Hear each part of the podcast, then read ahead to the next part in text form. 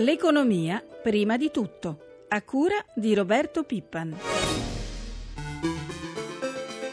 La legge di stabilità non sembra in grado di incidere in misura significativa sulle prospettive di crescita né di garantire un solido e rassicurante profilo di rientro del disavanzo pubblico. Il sistema sembra quindi sottoposto ad impulsi contraddittori. Si prefigurano consistenti tagli della spesa nel biennio 2015 e 2016, mentre si incrementa la spesa nell'esercizio in corso. Si preannuncia la destinazione prevalente dei proventi della revisione della spesa a riduzioni fiscali, senza evidenziare evidenziare che buona parte dei risultati attesi sono già ipotecati per evitare un incremento del prelievo.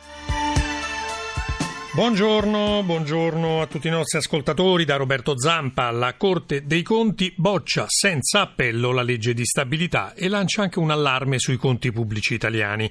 In un documento inviato ai presidenti delle Camere, la Corte sostiene come nel 2014 siano a rischio 3 miliardi di gettito e addirittura altri 13,7 miliardi tra il 2017 e il 2020. Inoltre, aggiunge la Corte, la legge di stabilità non sembra in grado di incidere in misura misura significativa sulle prospettive di crescita né di garantire un solido e rassicurante profilo di rientro del disavanzo pubblico. Infine, l'assenza di credito all'economia reale proseguirà anche nel 2014. Chiediamo subito un commento all'economista Piero Alessandrini. Buongiorno. Buongiorno. Allora Alessandrini, la legge di stabilità secondo la Corte non è in grado di dare slancio all'economia, è contraddittoria e mette anche a rischio i conti pubblici. Ma è un giudizio molto severo. La Corte dei Conti mette in evidenza i possibili effetti di lungo periodo al 2017-2020 della legge di stabilità, tenendo conto dei vincoli di bilancio che si debbono rispettare. Ma è un giusto richiamo a un'attenta e continua verifica della credibilità della politica fiscale che il nuovo governo sarà chiamato a confermare consolidando le stime che sono state fatte. Eh, ciò che preoccupa è che la politica fiscale continuerà ad essere restrittiva anche nei prossimi anni e che gli spazi fiscali per promuovere lo sviluppo saranno molto limitati, a meno di rilevanti cambiamenti nella struttura del bilancio pubblico. Eh, la politica fiscale dovrà essere più selettiva con risparmi di spesa ed una tassazione più leggera sul costo del lavoro. Oh, ieri peraltro è arrivata immediatamente direi la replica del Ministero dell'Economia. Non sussiste alcun vuoto di gettito, ha sottolineato il MEF, in quanto le misure previste dai provvedimenti analizzati dalla Corte dei Conti hanno regolarmente trovato integrale e adeguata copertura. In particolare nel quadriennio 2017-2020 la legge di stabilità determina un miglioramento dei saldi. Lei che ne pensa? Ma verrebbe da dire chi vivrà vedrà perché si fanno previsioni di qui a tre anni. L'essenziale è che si adottino politiche credibili ed efficaci. Oh, il Senato ha approvato in via definitiva il cosiddetto decreto Destinazione Italia. Allora si va dai mutui a tasso zero per l'imprenditoria giovanile e femminile alla compensazione per le aziende tra crediti con la PA e debiti fiscali. Poi dal credito d'imposta per ricerca e sviluppo a norme per l'internazionalizzazione delle imprese. Ecco, secondo lei sono provvedimenti che daranno un contributo a rilanciare l'economia? Vanno tutti nella giusta direzione. Lo, sblocco, lo sblocco più urgente è quello del credito, come ha sostenuto anche la Corte dei Conti, che è impantanato dal continuo aumento dei prestiti deteriorati. Spazi di manovra vanno recuperati con misure eccezionali, non escludendo il ricorso alla bad bank di sistema, come hanno fatto altri paesi europei, per alleggerire le banche di parte almeno dei crediti inesigibili. Senta, gli imprenditori comunque restano piuttosto pessimisti. Il centro studi di Confindustria ieri ha confermato che la risalita dalla profonda fossa scavata dalla recessione è lentissima. Ma non si può non essere d'accordo, ancora non è stata messa in atto una forte eh, e credibile terapia d'urto contro la crisi. Allora davvero staremo a vedere sperando che eh, arrivino presto o tardi finalmente delle buone notizie sul fronte de- anche dell'economia reale. Un grazie al professor Alessandrini, una buona giornata. Buona giornata. Ora eh, cerchiamo invece di analizzare la situazione delle banche italiane. Ne parliamo proprio con un esperto del settore, si tratta di Gennaro Casale, partner e managing director di BCG che è Boston Consulting Group. Buongiorno. Buongiorno. Allora Casale, ecco, eh, sono arrivati dei dati direi davvero eh, inquietanti sulle cosiddette sofferenze bancarie che continuano purtroppo a salire senza sosta. Secondo il rapporto dell'ABI, che è l'Associazione Bancaria Italiana, a gennaio di quest'anno le sofferenze nette sono salite a quasi 156 miliardi di euro, mentre il rapporto fra quelle lorde e impieghi è cresciuto all'8,1%, che è il livello più alto dal maggio del 99. Ecco, cominciamo con ricordare cosa sono le sofferenze bancarie e poi ci faccia capire se con questi dati ci dobbiamo davvero preoccupare per i nostri istituti di credito o no. Sì, le, le sofferenze sono eh, l'ammontare dei, dei, crediti che le banche, di cui le banche non riescono a rientrare, quindi che i clienti, famiglie, imprese non riescono più a restituire alle banche, che ovviamente determinano in modo importante delle perdite sui conti economici delle banche e quindi per arrivare all'ultima parte della tua domanda, sì, sicuramente ci dobbiamo preoccupare come Paese, come sistema economico del fatto che le banche siano in difficoltà. Ecco, 156 miliardi non sono proprio soldini. Sì, eh, sono ai livelli più elevati degli ultimi vent'anni eh, il sistema bancario è un sistema bancario in fortissima crisi oggi, oggi come oggi non produce valore, ha una redditività complessiva pari a zero e che ha perso 40.000 occupati negli ultimi cinque anni, è un sistema che soffre e che quindi fa anche mancare uh, ossigeno poi all'economia. Soffre il paese quando soffre il sistema bancario. Senta, queste sofferenze bancarie coinvolgono più le piccole e medie imprese, quelle di grandi dimensioni o le famiglie? Sono, allora, riguardo ovviamente l'intera economia, il, la, la, parte maggiore è quella fatta un po' dalla pancia dell'economia italiana, quindi parliamo soprattutto delle medie imprese che poi sono il tessuto economico italiano, non parliamo delle grandissime imprese, non tanto delle, delle famiglie, ma direi soprattutto artigiani e, e, e le medie imprese. Senta, a gennaio è proseguito purtroppo anche il calo dei prestiti in Italia, anche se la stretta fortunatamente si fa un po' meno serrata, meno 3,3% la variazione annua contro il meno 3,9% di dicembre.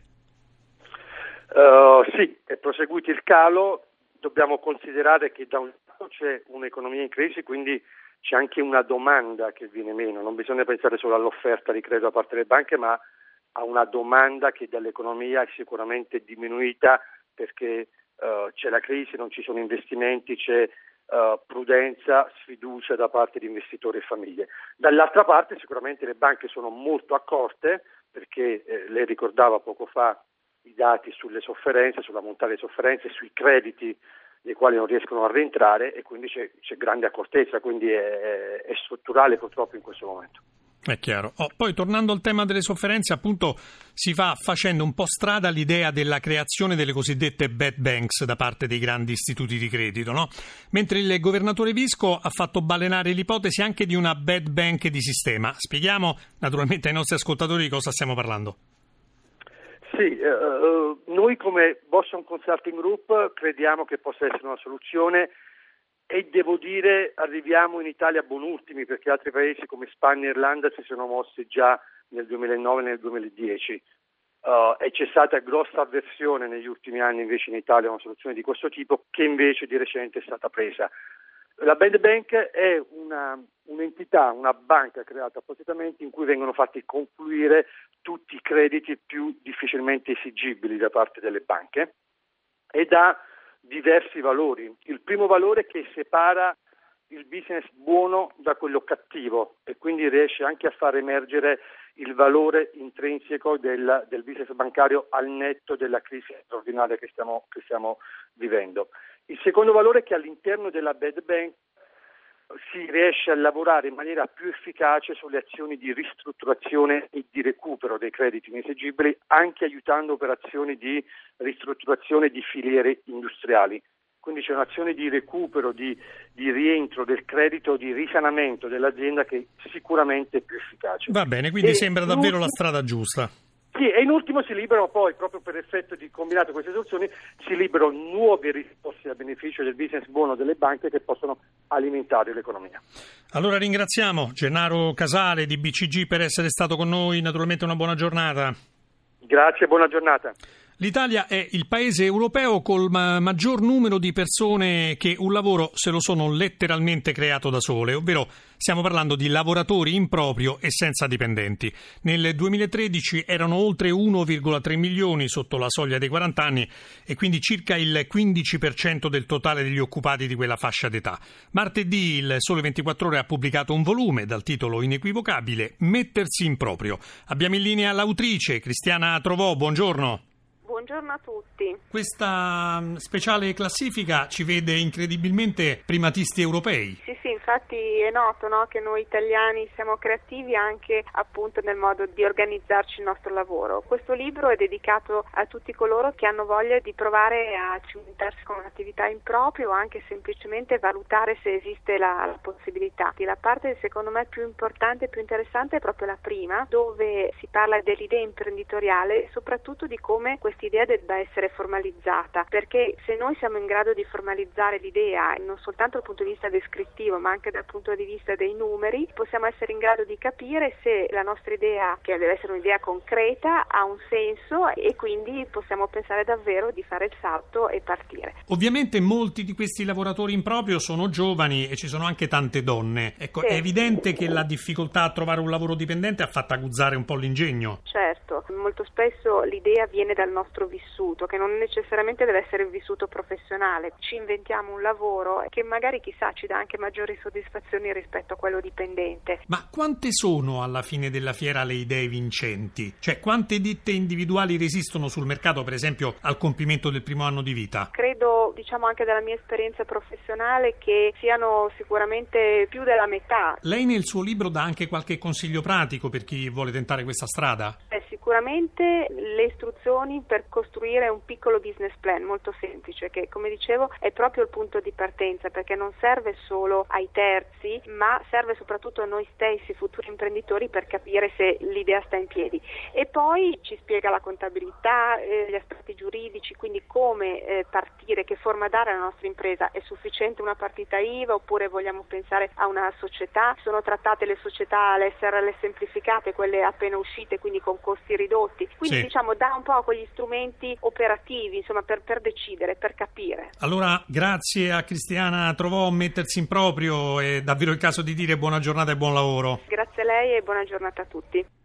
Parliamo dei problemi della scuola italiana. A fine febbraio scadrà il contratto dei lavoratori che si occupano eh, dei servizi di pulizia nelle scuole pubbliche. Oltre 24.000 addetti rischiano il posto di lavoro. Ne parliamo con Massimo Stronati, presidente di Federlavoro e Servizi di Conf Cooperative. Buongiorno. Buongiorno a lei e radioascoltatori, buongiorno. Allora Stronati, ieri finalmente è arrivata una prima mezza buona notizia, direi. Sì, una mezza buona notizia perché il ministro Carrozza ha firmato una proposta per una proroga di un mese. Stata, verrà recepita questa in un emendamento che andrà prima in commissione e poi in aula qui al Senato, quindi ancora qualche giorno, ma poi per cosa? Per un mese solo di proroga. Comunque qualcosa è sì. Ecco, comunque voi oggi avete organizzato una conferenza stampa per denunciare proprio questa situazione, direi piuttosto spiacevole, no? Sì, ecco, in primis naturalmente per i lavoratori del settore, ma in fondo poi anche per gli studenti, gli insegnanti e le famiglie che tra poco ci corregga se sbagliamo si ritroveranno delle scuole sporche si troveranno le scuole sporche perché? Perché la scadenza è questa e era stata già prorogata di due mesi dalla legge di stabilità però è stato aperto un tavolo istituzionale, questo tavolo istituzionale non ha eh, trovato delle soluzioni, queste soluzioni ancora sono, eh, galleggiano diciamo così, anche con delle responsabilità anche dal punto di vista del Ministero stesso, perché tra l'altro non è che eh, non trovano le risorse anche per finire il mese di febbraio, sono disponibili ma non sono accessibili. Quindi il problema è che i lavoratori già con i nuovi appalti troveranno molti la riduzione quasi del 50% delle proprie ore di lavoro che già già non erano tante. E nello stesso momento le imprese dovranno in molti casi pagare anche l'ASPI, quindi perdere il lavoro, perdere i lavoratori pagare anche l'ASPI, perché noi abbiamo anche questa tassa grazie, sui licenziamenti grazie alla riforma Fornero. Però non facciamo polemiche, il problema è che i lavoratori perdono il posto, le imprese riscuotono tardi e nello stesso momento si trovano anche in, in, forte difficoltà, ma in forte difficoltà ci sono gli studenti, ci sono i nostri figli, ci sono le scuole, ci sono tutti quelli che lavorano alla scuola, anche gli insegnanti e soprattutto le strutture. No, pensiamo che si parla di scuola di qualità, poi dopo l'ABC della sanificazione viene in qualche maniera eh, reso vano, quindi è un problema molto serio. Allora davvero incrociamo le dita per tutto il settore della scuola, direi a cominciare naturalmente dai 24.000 lavoratori che davvero rischiano il posto di lavoro. Un grazie e un buon lavoro. Grazie a lei, arrivederci e grazie a tutti. Buongiorno. Grazie mille. Chiudiamo come di consueto con i mercati finanziari, ci colleghiamo con la nostra redazione di Milano. Paolo Gila, la giornata in Asia è partita direi piuttosto male. Sì, con eh, le borse in forte calo, Tokyo chiude in, eh, in, flessione del 2,15%, a metà seduta Hong Kong arretra dell'1,27%, le cose sono negative anche per Shanghai, in calo di poco più di un punto. Quali sono al momento le previsioni per l'apertura in Europa? Sono negative, anche Milano è vista in avvio di contrattazione con un calo tra lo 0,30 e lo 0,40%. Si attendono importanti dati macroeconomici oggi? Beh, diciamo che in Italia saranno pubblicati i dati sul fatturato industriale, a livello europeo si conoscerà il dato PMI eh, sul mm, comparto delle manifatture e l'indice dei, degli uffici acquisti, quindi una previsione del prossimo ciclo economico e poi nel pomeriggio il dato sull'inflazione statunitense. Un flash su euro e spread.